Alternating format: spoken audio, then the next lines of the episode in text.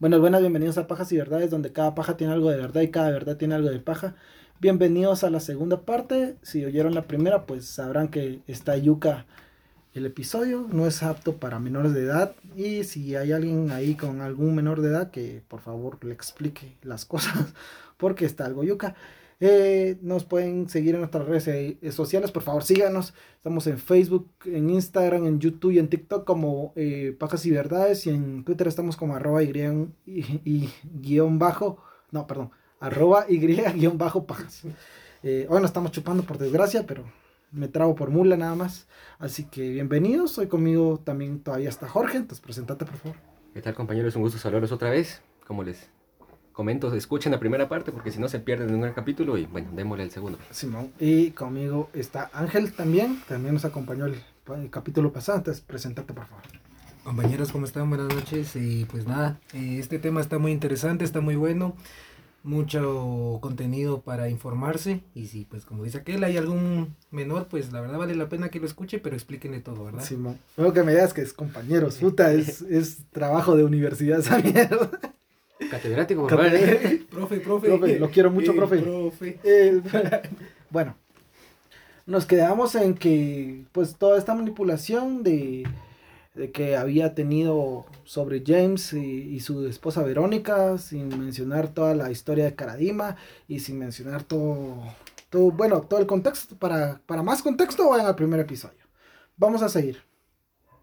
Caradima tenía el descaro de que en muchas ocasiones abusó de James antes de que su esposa llegara a la iglesia. Después de cada abuso, Caradima mandaba a James a confesarse con Francisco Errazuris, que va a tener un rol protagónico en este caso. Él llegó a ser obispo, pero se va a ver más adelante. El padre, el que le decían Panchi, lo absolvía y le recomendaba al pobre James tener paciencia, porque así le llamé, yo le hice sexo oral a, Caradima, entonces, ah, 20 padres nuestros, tengo paciencia, que ya va a pasar, y puta, pura mierda el cerote también, va. Ayuda, más, ayuda más culera. Sí, vos, puta, pinche viejo pisado.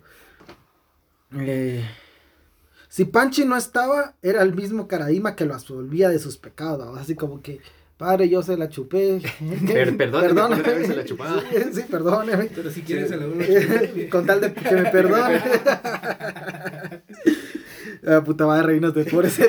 el trabajo anterior no me quedó tan bien, pero ahorita el siguiente sí. Sí, sí. Ya me dice, ¿cómo es? Limpieza dental. lo absolvía a vos. El único vínculo que le quedaba a Caradima por romper con Hamilton era el que lo ataba a, a James con sus hijos. Y ese vínculo lo rompió en noviembre del 2003, cuando su hijo varón se perdió en la parroquia al bosque. Verónica llevaba a los niños a la parroquia los días miércoles para que pudieran ver a su padre, porque prácticamente el pisado nunca los mirábamos. Y había una escuelita dominical, dominical en miércoles, pero pues, digámosle así. Y Verónica lo, lo, dejó allí, lo dejó allí en la escuelita, vos. Más tarde, cuando la clase terminó, ella lo fue a buscar. Preguntó al seminarista, pero él le respondió que el niño no había ido a clases ese día. Verónica pensó que eso era raro pero no se preocupó ya que los niños entraban y salían de las instalaciones como que si fuera su casa. Ya aparecerá, se dijo, y fue al Santísimo a rezar. En ese momento llegó James y se puso a su lado a rezar. Verónica le comentó que no encontraba al niño. En ese momento, el hijo de James llegó y Verónica le preguntó dónde había estado. El niño le respondió, estaba con el curita en su pieza. Eh, pieza es como su cuarto, su habitación. su habitación fue instantáneo, relata Verónica. Jimmy se paró de un salto y con la cara desfigurada le gritó, No puedes entrar más ahí. Lo gritoneó delante del Santísimo. Toda la gente estaba rezando solemnemente y él gritando que nunca más quería que fuera solo a la pieza del Padre Fernando. Yo no lo podía entender. Era el hombre de nuestra mayor confianza, nuestro guía espiritual. Luego de eso, para el verano del 2004, la pareja se fue a Bichuquén, con los padres de Verónica. Al terminar, James le pidió por primera vez en su vida de casados que los niños y Verónica no regresaran con él a Santiago y le dijo que él la iría a traer al siguiente fin de semana. James regresó con su cuñada a Santiago. En ese viaje cambió todo. James la invitó a cenar a su cuñada y ella aceptó. Él le dijo que estaba enamorado de ella y también que había sido abusado por Karadima y que ese abuso seguía hasta ese momento. No era una declaración de amor, era un pedido de ayuda. Su cuñada le dijo eh, que todo eso era una aberración y que tenía que salir de allí inmediatamente. James, como había prometido a su mujer, llegó a Bichuquén el viernes siguiente, vamos, y su cuñada llegó el sábado. Verónica se dio cuenta que entre ambos existía un coqueteo abierto y su paciencia explotó. Le reclamó a su hermana que por qué se estaba metiendo con su marino, marido y encaró a James. Le pidió a su madre que cuidara a sus hijos y ellos dos se fueron para Santiago solos. Fueron cinco horas de viaje en completo silencio en el carro. Al llegar a casa, ella le dijo, por favor háblame. Y él le contestó que no, y subió a acostarse. Ella se quedó allí, sola, derrotada, y se desplomó a llorar en el sofá. Cerca de una hora después, casi a medianoche, James bajó. Esta vez ella eh, no esperó y lo encaró por los coqueteos con su hermana. Y él le dijo, tengo, tengo que decirte algo, pero no tiene nada que ver con eso. Y le empezó a contar a Karadima eh, lo, de, lo que había pasado en Viña del Mar. Verónica quedó estupefacta. De inmediato empezaron a emerger en su cabeza las imágenes, rostros, voces y situaciones que había visto y vivido. James le dijo al finalizar su relato, si quieres pégame, me puedes echar de la casa, si quieres duermo afuera, en el pasto, no importa, haz conmigo lo que quieras. Pero lejos de una reacción violenta, Verónica lo abrazó y lloraron juntos. De paso también le confesó lo que sentía por su hermana, pero según James nunca tuvieron nada. Verónica, con los ovarios bien puestos y pensando sabiamente, decidió irse de la casa que Karadima les había conseguido, y a los pocos días encontraron otra. Durante las siguientes semanas, él volvió al mutismo, llegaba del trabajo y se encerraba. No volvieron nunca más al bosque. Para el resto del círculo de Karadima pasaron a ser un caso más de los que se van de golpe, sin decir nada, y a los cuales no hay que dirigirles la palabra porque fueron atrapados por el demonio. Días antes de que se mudaran, el sacerdote Diego Osa, un fiel seguidor de Karadima y también otra víctima con el síndrome de Estocolmo, eh, este sacerdote también tenía las mismas prácticas que Karadima y lo habían acusado ante la justicia eh, una víctima de él que se llamaba Oscar Osben, un ex feligrés. Este sacerdote habló con James para que regresara a la parroquia, pero James jamás volvió. En el nuevo apartamento, James le dijo a su esposa que necesitaba estar solo por tres días y se fue a la casa de su mamá, a quien le contó parte de la historia. La mamá sí fue y encaró a Karadima o sí la fue a, reclamar. Que fue una de las pocas personas que se animaron a hacerlo, vamos. En, ese pedacito, en ese pedacito de tiempo. Sí, y puta, y, o sea, yo admiro a, la Verónica vos porque en lugar de decir, puta, o sea, me engañaste y, que estás enamorada de mi hermana, o sea, tuvo la madurez, yo no, sé si hubiera podido hacerlo. Vamos. Bueno, pues que tampoco, es que le dio un cuentazo duro antes, que fue lo de todo el padre, lo, de, lo que pasó con el padre, y ya después lo de las hermanas como que era lo menos leve, se puede decir, ¿no? Sí, lo más leve, sí. Pero hasta cierto punto también tiene que ver mucho el amor, ¿va? Que tenía por él, porque imagínate, ya con tanto contexto es como de, bueno, te quiero, te amo y te apoyo. Sí. Estás pasando por un mal momento, pasaste por un mal momento y estoy para sí, ti. ¿no? Puta, pero, o sea, que. Qué huevo, o sea. Incluso fue por ella que se empezó a. Ella fue la que denunció, pero bueno, eso lo vamos a ver más adelante. Pero los días se volvieron meses. Y James jamás volvió. Y ahí fue la cabose de ese matrimonio. Pero si hay alguna heroína en esta historia es Verónica, porque a pesar de que su esposo la engañó varias veces, que su esposo se quería dar a su hermana, que su esposo fue abusado sexualmente por el hombre que ella más confiaba y que todas las confesiones podían ser usadas en su contra, las que le había hecho a Karadima, Verónica comprendió a James y fue la de los ovarios para empezar el camino para denunciar dentro de la iglesia católica a Karadima. Pero nunca imaginó cuán larga y dura sería el trayecto de, esa denuncia. Vamos. El 5 de junio del 2004, cinco meses después de que se desmoronara su matrimonio, Verónica hizo la denuncia oficial ante el promotor de justicia del arzobispado de Santiago, Eliseo Escudero. Su testimonio se sumó al que por otras vías dos años antes hizo llegar el mismo arzobispo José Andrés hizo llegar al mismo arzobispo José Andrés Murillo. Desde entonces, la iglesia chilena tuvo en sus manos dos relatos, contundentes y demoledores por sus detalles, sobre lo que realmente ocurría detrás de las imponentes paredes del bosque. La condena vaticana solo llegó hasta el 2011, fueron siete años casi. Durante estos siete años que pasaron, Verónica y su familia fueron humillados y sometidos a todo tipo de presiones, pues el poder de Caraíma se vino abajo muy lentamente.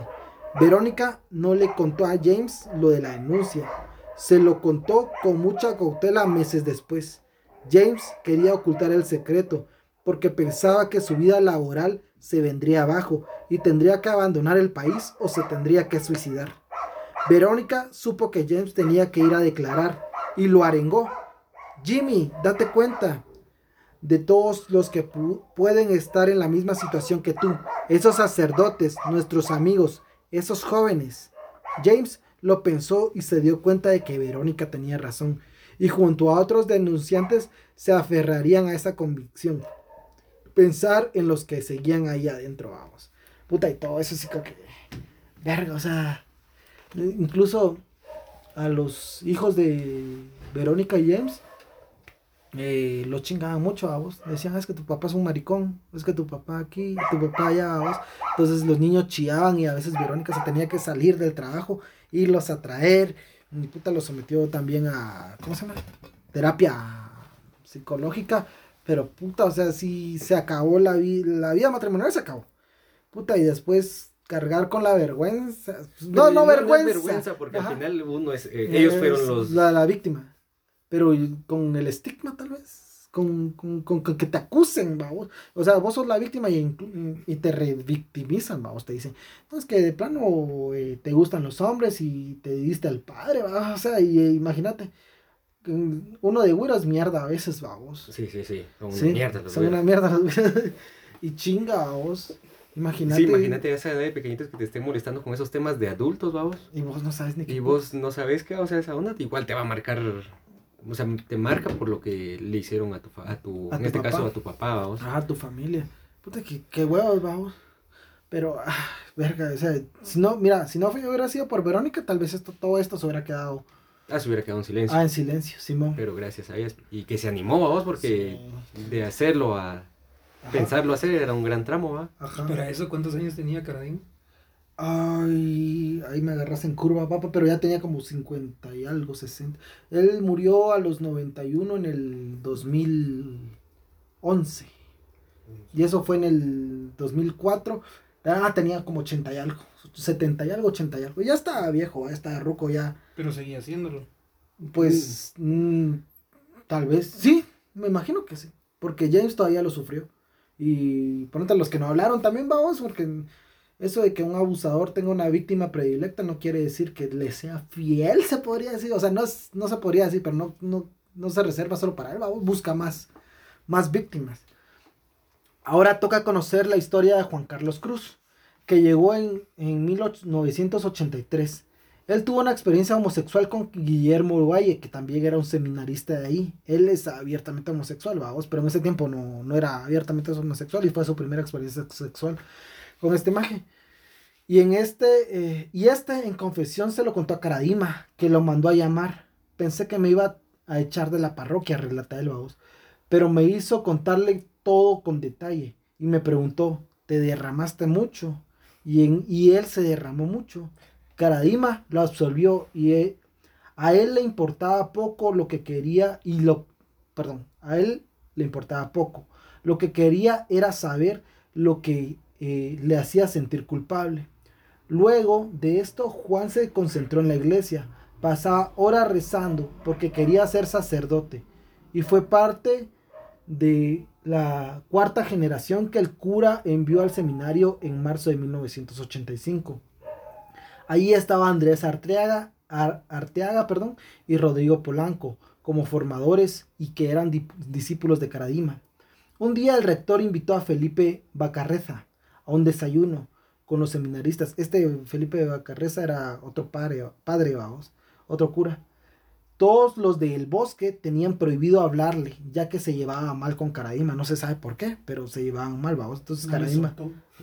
tal, tal vez, tal vez, o tal vez lo acusó, o saber, vamos. Eh, Juan Carlos llegó tarde y se sentó con él.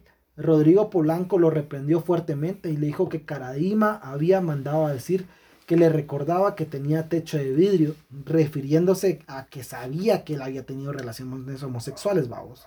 Juan Carlos se deprimió y en ese tiempo lo operaron del apéndice y tuvo una infección y él de lo deprimido que estaba dijo, perfecto, voy a dejar que esta infección me mate. Su salud se debilitó tanto que el rector del seminario lo mandó a su casa a recuperarse. Caradima odiaba que los seminaristas retomaran contacto con sus familias, que es otra práctica que él tenía a vos. Incluso eh, tan mierda era Caradima que un su sobrino, hijo de uno, uno de sus ocho hermanos, quería ser sacerdote a vos. Entonces él lo jaló, no, no se sabe si lo abusó o no, pero lo que sí es que lo separó de su familia. Lo separó, lo separó. Sí, porque es que, o sea, si vas y regresas con tu familia y puedes contarle algo a alguien más, empezar a, derrumbarse su... Sí, su imperio. Su imperio. Pero, o sea, yo lo que voy a es que su propio sobrino, Cerote, o sea, los, separó. Ya no, miraba. Ya no miraba. Ya no miraba Solo estaba, miraba si estaba bonito y... Y ya, echámosle. Cabal. A ver qué trae. Pues sí. Entonces, eh, así que cuando Juan Carlos se recuperó, le ordenó que fuera al bosque Allí lo sometió a un juicio en el que le dio a entender a todos y que todos sabían su secreto. Juan Carlos creyó que su vida se iba a acabar. Lloró y suplicó perdón. Después se fue al seminario y le contó al rector eh, que el y el rector convocó a todos los formadores y les contó el episodio. Luego hizo un informe y se lo envió al cardenal. Pero Caradima se, enteró por Arteaga y Polanco, que eran formadores ahí, vamos. También en ese momento Juan Barros era el secretario del obispo, el que había roto la carta anterior.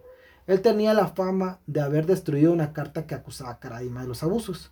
Caradima contraatacó e hizo que dos del bosque denunciaron que Juan Carlos los había acosado. Juan Carlos dejó el seminario 23 años después, eh, ya en el juicio de, contra Caradima, intentaron desacreditarlo por los mismos argumentos. es homosexual, quizá no podía ser padre. Y yo le dije que como era homosexual no podía ser padre. Vamos. Sí, ahí era buscarle excusas para... para... Para desacreditarlo, vamos. El otro, eh, otra de las víctimas, que no se sumó a los denunciantes, pero se me hizo muy... No, no curioso. Muy importante mencionarlo más que todo porque este sí llegó a ser sacerdote y todo, vamos es Cristóbal Libra. Lira eh, se ordenó sacerdote y era de las vocaciones que había supuestamente, entre comillas, despertado Caradima. Fue trasladado a Los Castaños y luego a una parroquia de Maipú. En su reemplazo en Los Castaños llegó Andrés Moro, que no era del bosque, vamos. Caradima ordenó evacuar a la mayoría de jóvenes para dejar solo a Moro. En ese grupo habían dos jóvenes, a los cuales, a los cuales les cayó como águila eran Francisco Costaval y José Murillo. Costaval se mantuvo con Caradima hasta el final y Murillo partió, a tiempo, perdón, partió a tiempo en marzo de 1997 y siete años después sería uno de los principales denunciantes.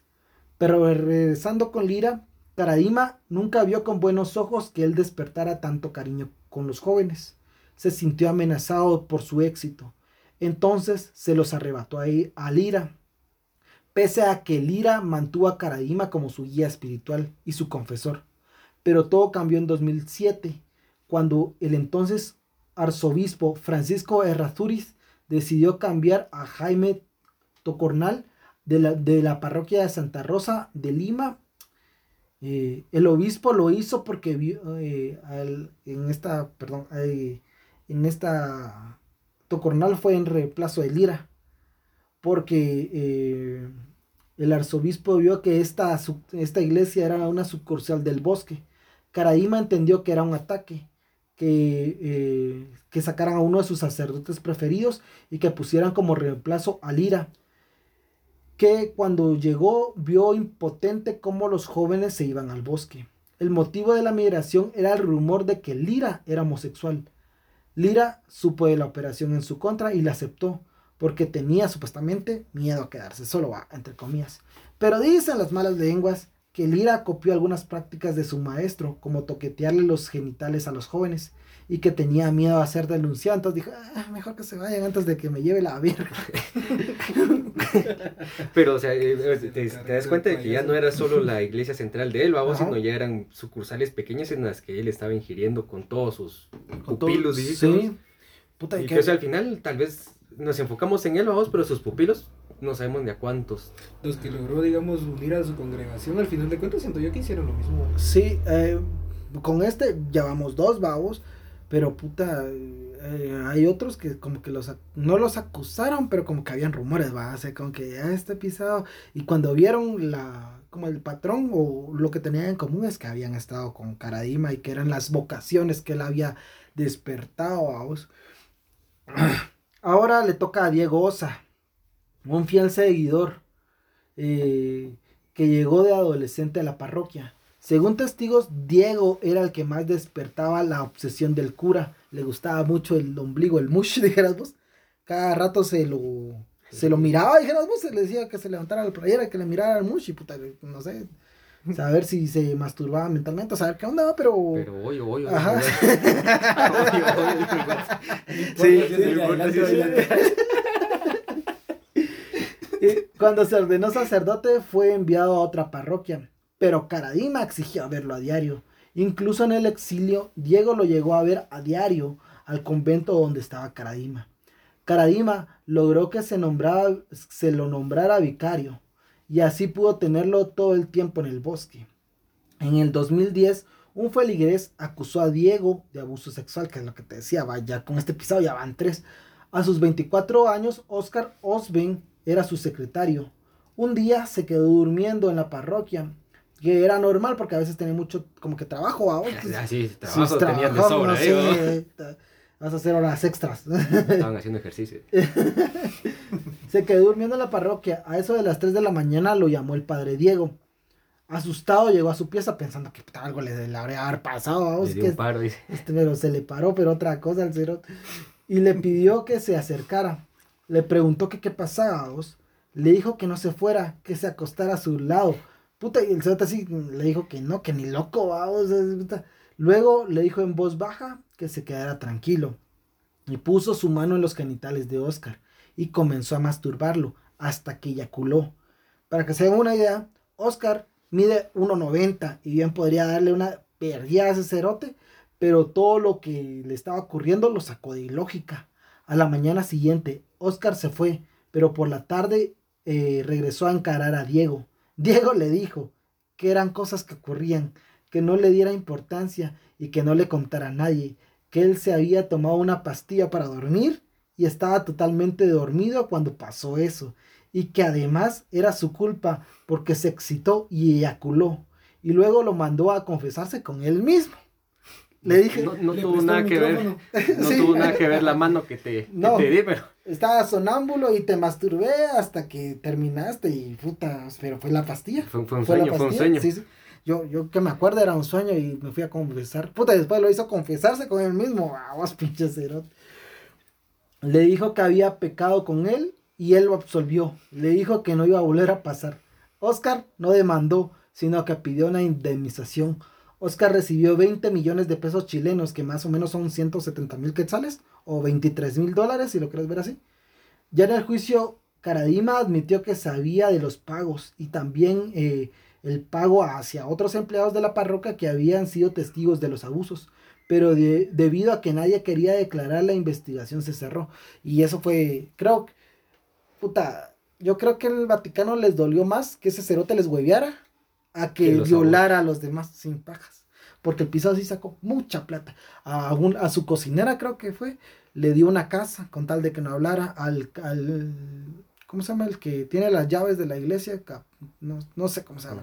Pero tiene un nombre en específico, pero no es religioso, o sea, es capellán creo que es. Ajá.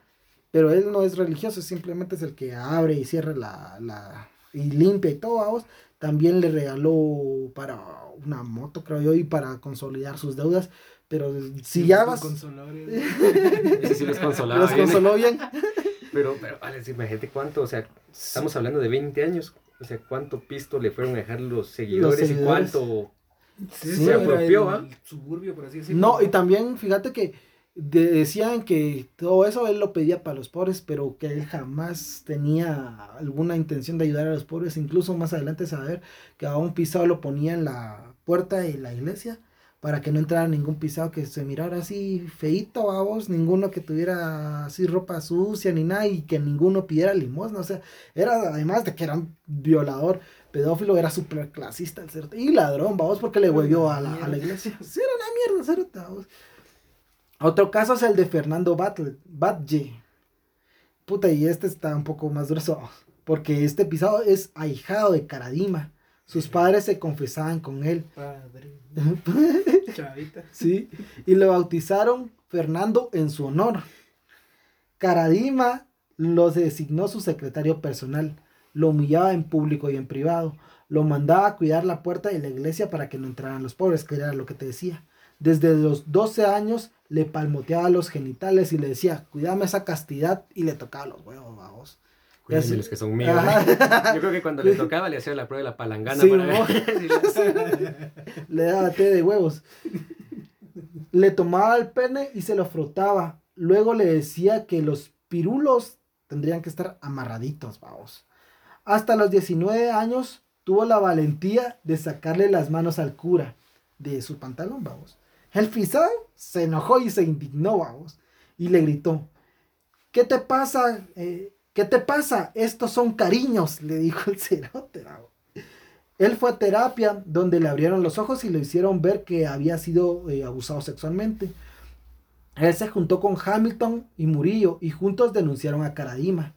En el juicio, el cura oyó las acusaciones y negó todo tajantemente, sin que le temblara la voz.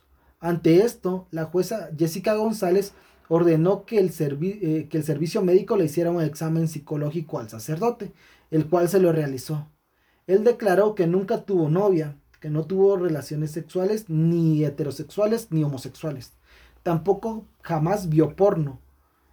Eh, el diagnóstico del padre fue, tiene una personalidad narcisista con rasgos eh, histriónicos, no tiene psicosis ni demencia y posee una inteligencia normal. En pocas palabras, que era apto para, para que lo de, si lo dejaran culpable para pagar cárcel, vamos. El golpe real que se le dio a Cara, el primer golpe real que se le dio a Caradima fue recibido el 27 de agosto del 2010, ya que se dictaminó que el matrimonio de James Hamilton y Verónica Miranda era nulo. Y la razón era, eso ya lo dijo el Vaticano, debido a la falta de libertad interna de James, por haber sido abusado sexualmente y psicológicamente por su, su directora espiritual antes y después del matrimonio. Por vía indirecta, la iglesia, la iglesia, perdón, iglesia, la iglesia inglesa, que hay que, para la reina, mi respeto. Mi respeto. mi abuelita. Vieja puta. La abuelita de la, la abuelita. de la hija de Marta de baile. Em, la iglesia empezó a dejar a, dejó puta madre, la iglesia empezó a dejar caer a Caradima. Luego se empezaron a investigar el dinero de la parroquia. Se vio que cada año Caradima se iba con sus elegidos a Europa, donde a veces abusaba de los acompañantes, pero siempre pagaba todo, los mejores hoteles y restaurantes. Pero todo esto se manejaba internamente entre el arzobispado, los denunciantes y Caradima. El escándalo social inició en la crónica del diario La Tercera, publicado el 21 de abril del 2010. La nota eh, apareció en un mal momento para el padre, por, o sea, si ya era mala que apareciera, apareció en mal momento, vamos. Pues un día antes los obispos chilenos habían pedido perdón por los abusos cometidos por algunos miembros de la iglesia. El comunicado era, no hay lugar en el sacerdocio para quienes abusan de menores y no hay pretexto alguno que pueda justificar este delito. A las personas directamente afectadas y a las comunidades que en Chile han visto o eh, han visto en algún sacerdote motivo de escándalo, les pedimos perdón y les exhortamos a comunicarnos estos hechos. Es total nuestro compromiso de velar incesantemente por estos gravísimos delitos, por estos gravísimos, ah, por estos gravísimos delitos. y no se repetirán. O sea, terminan así con no se, no se, repetirán, en mayúsculas. Para los fieles del bosque fue un golpe terrible. Durante los primeros días, algunos parroquianos la emprendieron a gritos contra los medios que iban a cubrir la noticia. La mayoría se presentaba para garantizar con su experiencia la inocencia de Caradima. Empezaron a declarar, no, mire, el padre, el padre es buena onda, me quiere, lo quiero. o sea, los mayores, vamos, a los que nunca tocó, vamos. Los niños me hacen sentir bien. Así, se acercan a él y él lo quiere. Desde nuestro cariño. Cabal.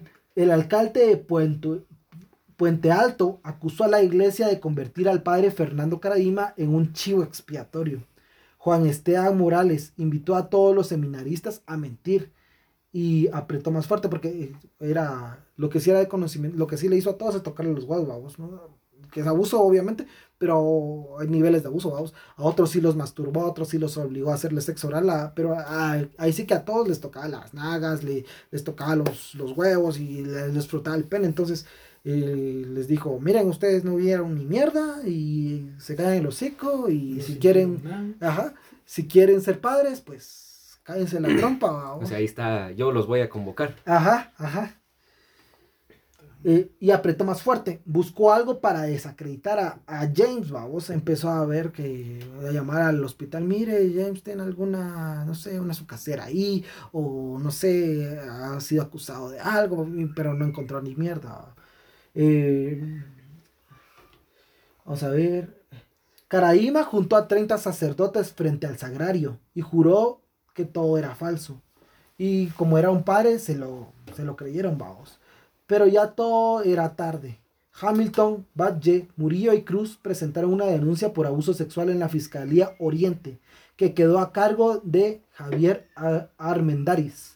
Informe especial emitió el programa sobre abusos de Caraima, que recaudaba los testimonios de los cuatro principales denunciantes. Caraima contrató al abogado Luis Ortiz Quiroga, que tenía experiencia en temas de abusos sexuales religiosos, vamos, como decimos, no, eh, no había... ajá, no es solo un padre, Había defendido al sacerdote José Andrés Aguirre Ovalle, más conocido como el cura Tato quien fue condenado a 12 años de prisión por nueve delitos de abuso sexual a menores y estrupo. La investigación del fiscal Javier Armendaris duró, cuatro meses. Eh, y cuando intentó allanar las oficinas del abogado Juan Pablo Bulnes para requisar las declaraciones de Caradima sobre el juicio de nulidad de matrimonio de los Hamilton, eh, se acabó, o sea, lo removieron del cargo. Las investigaciones pasaron al juez Leonardo Valvieso, que es un hijo de puta el cerote, vamos, porque este pisado de golpe cerró la investigación eh, porque los hechos eran falsos, pero de ser verdaderos ya estaban prescritos. O sea, le dijo, bueno, o sea, son falsos, pero si en caso fueran real, pues ya. Pues ya pasó, ya para qué importa. Supéralo. O Hijo de puta. Y puta, ese cerote es abogado, es juez, como vergas va a decir esa mierda? Pero te das cuenta que eh, yo supongo ah. que algo tenía por ahí. Sí, algo le sabía. Algo le sabía también. Ajá. Le dieron su frotadita. También. Tú le pueden creer. su frotadita también. Los cuatro anunciantes principales se decepcionaron y decidieron no apelar, por lo menos hasta ese momento. Los que habían ido a, a declarar en contra de Caradima empezaron a ser acosados. Pero la prescripción no era un buen punto para la iglesia que está en la discusión pública sobre los métodos anticonceptivos, las relaciones sexuales, los homosexuales. O sea, no quedaba bien la iglesia. ¿Y peor con este caso? Sí, por eso. O sea, como decirte, la prescripción no dice, ah, no, no lo hizo. Entonces sí, están pisados con eso. Y en el 2010 le pidieron a Caraima que dejara el bosque. Públicamente se dijo que era para preservar la salud de Caraima pero en realidad se lo querían sacar de encima. Los denunciantes apelaron, se animaron y apelaron. Y la Corte de Apelaciones decidió reabrir el caso y designó a la jueza Jessica González. Ella hizo que todos los careos se volvieran a repetir. Caraíba enfrentó a todos, a pesar de que puso a sus médicos a decir que estaba grave el corazón y que eh, los careos lo podían matar. Porque hablando de eso también, eh, muchas víctimas eran y muchos de sus compinches ya eran profesionales, vamos. Entonces este abogado que en el que allanaron sus oficinas y que por, por él quitaron a un fiscal, era como que había crecido con, con Caradima. era lo que te decía, al final se metió en muchas esferas, vamos. Ajá. Que tocarlo era realmente complicado, ¿ah? Como es en el, caso de esta denuncia. Igual eh, en este, esos doctores eh, fueron los que dijeron, no, es que puta, está gravísimo. Si usted lo encara, él se puede... se puede infartar. Ajá, sí, literal, se puede infartar. Se puede morir y eso va a quedar en su conciencia y no sé qué. Pero puta, esta Jessica González dijo mi huevo. O sea, si se muere, que se muera, pero me tiene que hacer los careos el pisado. Eh, mm, con todos pudo o sea, a todos les negó y todo. Pero cuando le tocó enfrentar a James Hamilton, no quería. Y le rogó a Jessica que no, eh, que no sucediera el careo. Todos dicen que Karadima estaba enamorado de Hamilton y que por eso no quería enfrentarlo. Y fue incluso el que dijo que todo lo eh, que no podía revelar todo porque estaba en secreto de confesión supuestamente a vos. A los demás dijo, no los conozco, o esos eran homosexuales y por eso yo los despaché y todo, pero con este no, le puedo decir que, no. Podéis decir que fue su crush. Sí, sí, literal, fue su crush, el amor de su vida. Eh, mientras esperaba el desenlace del juicio a cargo de la justicia chilena, el Vaticano emitió su sentencia encontraron a Caradima culpable y lo sentenciaron, oí esto, puta, la peor pena de todas, vamos, a una vida de penitencia y oración. Ese fue su castigo. Qué castigo más sí, duro. sí, puta, se pasaron de verga los del Vaticano. Padre nuestro diario. Mil aves Marías y con eso Sí, ya, con eso se le resuelve. Ajá, Simón.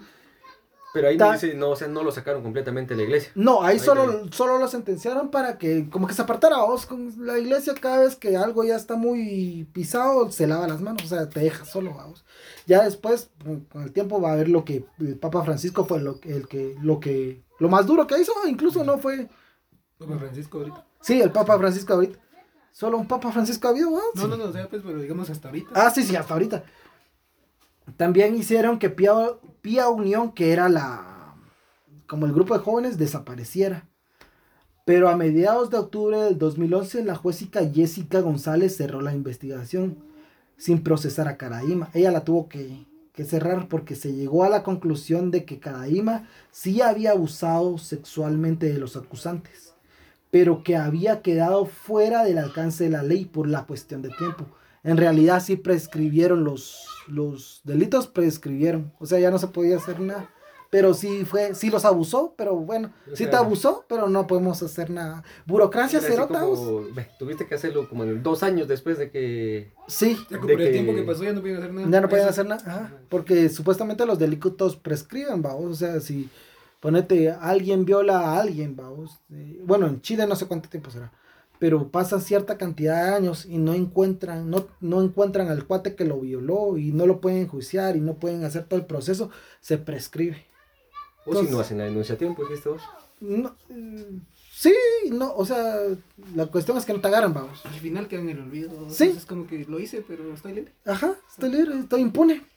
Porque esta Jessica González sí quiso hacer justicia, pero tampoco se podía pasar el ley, la ley por el culo, entonces no. Pero sí lo hacen muchos, como no. Bueno, ah, pero, en ese caso sí. En ese caso no se podía. Ajá. Eh, pero en las investigaciones nada hace pensar que a partir de 1995, que era cuando prescribían, eh, eh haya cambiado actitud. Entonces, después del 1995, ¿cuántos casos, no, cuántos abusos sexuales no pudo haber hecho Caradima, pero que no se denunciaron. Entonces, se prescribió, pero nada consta de que, ay, después de 1995, no, ya no voy a abusar de nadie, ya no voy a hacer nada. Sí, ajá. Pero como no denunciaron, y por eso cultura de denuncia, muchachos. Si les hacen algo, denuncian. Si les roban el celular, denuncien. Si, no sé, los, las acosan, denuncian. Porque puta, solo así se puede, tal vez no hacer justicia, pero se tiene un comprobante, vamos. Una y otra que también uno ayuda a esa persona que no alguien más sufra, ¿vamos? Sí, porque al final esa es una cadena. Fíjate que, exacto, yo estaba viendo mucho esta de la ley Olimpia, de una chica que, que la apodaron la, la gordibuena de, ay, de Cuernavaca creo que es, pero es mexicana. Porque un pisado de su extraído se grabaron, eh, tenían unas relaciones, vamos, pero el pisado difundió, difundió, ahí sí que difundió el pack, vamos. Puta, y ella, gracias a la lucha de ella, ahora existe esa ley que, no puedes compartir fotos íntimas. exacto, sin consentimiento y pueden pisar a los pisados, vamos. Pero está bien, va, porque no, hombre, o sea, huevos, si hay alguno que está escuchando y lo hace, no sean huecos. No sean culeras, muchachos. Esas son huecas, eso no es de hombres. Incluso, o sea, han visto parejas homosexuales, vamos, que uno difunde el pack del otro, tampoco, o sea, no es de, de personas, vamos, no es de humanos, se podría Ajá. No, es que es culerado, porque al final de cuentas, pues, en la, por amor, intimidad. la intimidad se respeta. La intimidad se respeta. Que, ¿Cómo es aquella frase de, de, de los hombres no tienen memoria? Sí, Sí. Legal que sí. Igual hay muchas mujeres que difunden el pack de los hombres también, vamos. Si, se la van a, si se van a tomar foto, que no salga la cara. Sí, también. Sí, también. Pero, en dado caso, respétense. Va. pero ahí a lo que a lo que ella nos es que gracias a, a, la lucha de ella, porque ella cuenta, vamos, que llegó a la fiscalía y todos se cagaban de la risa de ella. Todos decían, ah, usted es la que aparece en el video. Y jajaja, ¿qué vayan a denunciar si no hay ley para eso, vamos? Puta, y gracias al empuje de ella, gracias a la lucha que ella tuvo, pudo hacer esa ley. Y por eso se llama Ley Olimpia, porque Olimpia se llama la, la chica, vamos. Entonces, puta, denuncien, va, porque, puta, quiera que no. Ah, no se queden callados. O calladas. O calladas. O callades. Hay que ser inclusivos. Inclusives. Bueno, pues sí. El Papa Francisco expulsó a Caradima del sacerdocio el 27 de septiembre del 2018. Finalmente, en junio del 2021 fue ingresado de urgencia eh, por una afección cardíaca, pero no pudo ser internado por la falta de camas, ya que la pandemia está cabrona en ese momento en Chile. Pasó sus últimos días en el hogar San José y ahí murió a los 90 años, a las 21 a 20 horas del 25 de julio del 2021. Su funeral fue llevado en forma discreta por la congregación San Juan de Dios. Murió en la impunidad, ya que solo se le sentenció una vida de oración y penitencia, y la justicia lo declaró culpable, pero nunca pisó cárcel. Y podríamos quedarnos hablando incluso tal vez otros dos o tres capítulos más de todo lo que pasó, de cómo los obispos encubrieron a Caraima, de cómo los sacerdotes que él formó declararon a su favor todas las vidas que destruyó, los matrimonios que arruinó, las víctimas que no quisieron declarar, las amistades poderosas y millonarias que presionaron a la justicia chilena para que se cerrara la investigación. Pero este episodio se, eh, se pero estos episodios se trataron de las víctimas, de todo lo que sufrieron y de la valentía de poder enfrentarse a su agresor. En Pajas y Verdades siempre aconsejamos que se pregunte el porqué de todo eh, de todo lo que tengan duda, de todo lo que se les dice, incluso de lo que decimos acá, que tengan pensamiento crítico para que no se repitan ni en Chile, ni en Guatemala, ni en ningún otro lugar del mundo. Entonces esperamos que les haya gustado este episodio. Lastimosamente no se puede dar un final feliz, porque el pisado al final se murió bien. Pues él al final nunca fue culpable. O sea, nunca lo encontraron culpable. O sea, directamente no pisó cárcel, o sea, no tuvo consecuencias mayores de. Solo socialmente como que lo declaran culpable, pero ¿de qué sirve, vamos? ¿De qué sirve? Ya. Ya impune, ¿de qué puta sirve? Entonces. Y ya fallecido, o sea, nunca se le dio un perdón a nadie, vamos. Uh-uh. Eso es muy importante, ni siquiera el perdón, vamos, ni siquiera el pisado se arrepintió. No creo que se haya arrepentido en su vida de haber abusado a todos y de los matrimonios que destruyó, porque también aconseja mucho a las parejas. como decías, el de James y, y, la chavita, prácticamente los adoctrinó y hizo que hicieran lo que él quería. Y destruyó su vida, porque ponete, Verónica bien pudo ser monja. James bien pudo ser sacerdote, vos, que tal vez era lo que querían. Y el pisado los unió y que trajeron al mundo a tres chicos, vamos. Bueno, son dos hombres y una mujer. Pero puta, o sea, qué necesidad, vamos, y les cagó la vida, vamos, pero bueno, qué bueno que ellos salieron de eso, que con terapia y, y todo. que de, ellos empezó, que se desmoronó su... Sí, y también gracias a ellos en Chile ya se le da mucha más credibilidad a estos casos. Entonces, eh, qué malo que haya pasado, pero qué bueno que no se quedaron callados. Entonces, tus conclusiones, Jorge. Primera que siempre miren, si tienen hijos, que miren y pregunten siempre con quién está o, que no los dejen con desconocidos por nada, o sea, no... no, se confíen. no se confíen de nadie. Y en segundo, pues que denuncien, ¿va? como vos mismo lo decís, o sea, hay que tener esa esa mm, valentía. valentía de, denunciar todo cualquier caso ¿va? puede ser tanto como sexual como física eh, psicológicamente también va. Financieramente. Financieramente o sea no se dejen va y siempre luchen por su bien. Sí sí tus conclusiones Ángel Ángel Luis. Luis Ángel. Luis Ángel. No fíjate que mira yo pienso que eh, es de con este tipo de casos meditar mucho, ¿verdad? Porque hay, hay mucha gente en este mundo que no, no sé, es muy depravada, está mal psicológicamente, no sé cómo sea eso, pero le hace daño a las personas, ¿verdad? Entonces, ¿qué, qué, qué peor? O sea, la, la, familia es la que debe proteger a, los, a sus seres queridos, a los pequeños, porque ellos no, no, no saben, al final de cuentas los intimidan, les dicen que es posible algunos que van a matar a sus familiares, que les van a hacer y que no hablen, entonces la verdad es de que uno como adulto, es el que debe darles esa protección, darles esa confianza para que vengan así como que, que ellos sepan qué es lo malo. Decirles, miren, no, si algún día, pues, no sé, una niña de 12 años, un niño de 12 años, muchachos, si alguien los toca, no se dejen, o si alguien les insinúa una frase sucia o algo, pues no, o sea, no es correcto. Porque, digamos, uno como familiar evita todo eso, ¿va? los cuida. Pero las otras personas, ya con malas intenciones, lo único que hacen, como les digo, es eh, intimidarlos, ¿va? Y ellos, pues, con miedo, porque al final eso es y siguen sufriendo eso, ¿verdad? el miedo como que te impide también a ver las cosas, vaya con claridad. No, y imagínate un niño, va, por ejemplo, uno, y yo no mira patrones, vamos, o sea, creo que la experiencia, ¿no? Es que también uno mira así como que, bueno, esto está raro, o sea, esto no está correcto. Entonces, así como que para las personas que tienen hijos, la verdad es de que le recomendamos, ¿verdad? Que cuiden mucho, cuiden mucho a sus hijos, que los motiven, les platiquen, que ellos sepan, no son temas tabú, la verdad es de que son temas que son, se deben tocar a cierta edad porque los niños necesitan ese apoyo. O sea, el niño desconoce y el niño es como de, ¿qué es eso? O sea, ¿qué, ¿qué está pasando? ¿Por qué me está haciendo esto? Y puede que piense que es normal. Ajá. ¿va? Entonces, eh, la verdad es de que como dijeron todos, lo importante acá es, para aquellos que les haya pasado, pues denúncienlo, no permitan y como digo, si hay un niño acá, pues la verdad es de que si hay un niño acá, llama a las autoridades porque no tendrías que estar oyendo esta mierda. Primera, regaña a tu papá porque tienes que escuchar esto. No, pero papás, de verdad, cuiden mucho a sus hijos. La verdad que en este mundo en el que estamos, eh, la gente está muy mal psicológicamente. Entonces, eh, no dejen que, que sus hijos pues vivan situaciones tristes y en las cuales ya no pueden salir o hasta pues de verdad les causen traumas muy fuertes, ¿verdad? Y puede que hasta no salgan, va, que ahí es donde ya se genera la depresión y el suicidio, ¿va? Ajá, sí, sí, Entonces, exacto. De verdad, ayuden mucho a sus hijos.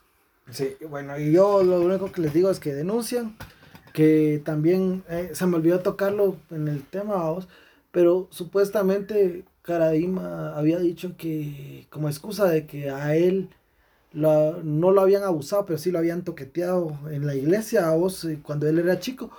Eh, y no, que era normal. Ah, sí, o sea, lo ponía como excusa, vos, como, ay, yo sufrí este trauma, entonces por eso, vamos. Pero imagínate, si yo no creo, vamos, pero si en dado caso hubiera sido cierto, si él hubiera denunciado y se le hubiera dado a él una terapia psicológica o ayudado, puta, todo lo que se hubiera podido evitar, vamos. Es como, es como una bola de nieve que da Pero es lo que decíamos, que en ese tiempo la, la, terapia psicológica no estaba... Sí, era para locos, supuestamente. Pero no, eh, denuncien, eh, vayan al psicólogo, van a terapia, quiéranse, cuídense y pues si tienen hijos, cuídenlos, no se confíen de, ahí sí que más que de ustedes, de, nadie, porque hay una estadística culera, pero es real por desgracia, que la mayoría de agresiones sexuales vienen de un tío, de un, familiar, cercano. Entonces, siempre cuídenos, o sea, siempre cuídenos. Y cuando haya algo malo, que háganle caso en su, a su intuición y a su sentido común.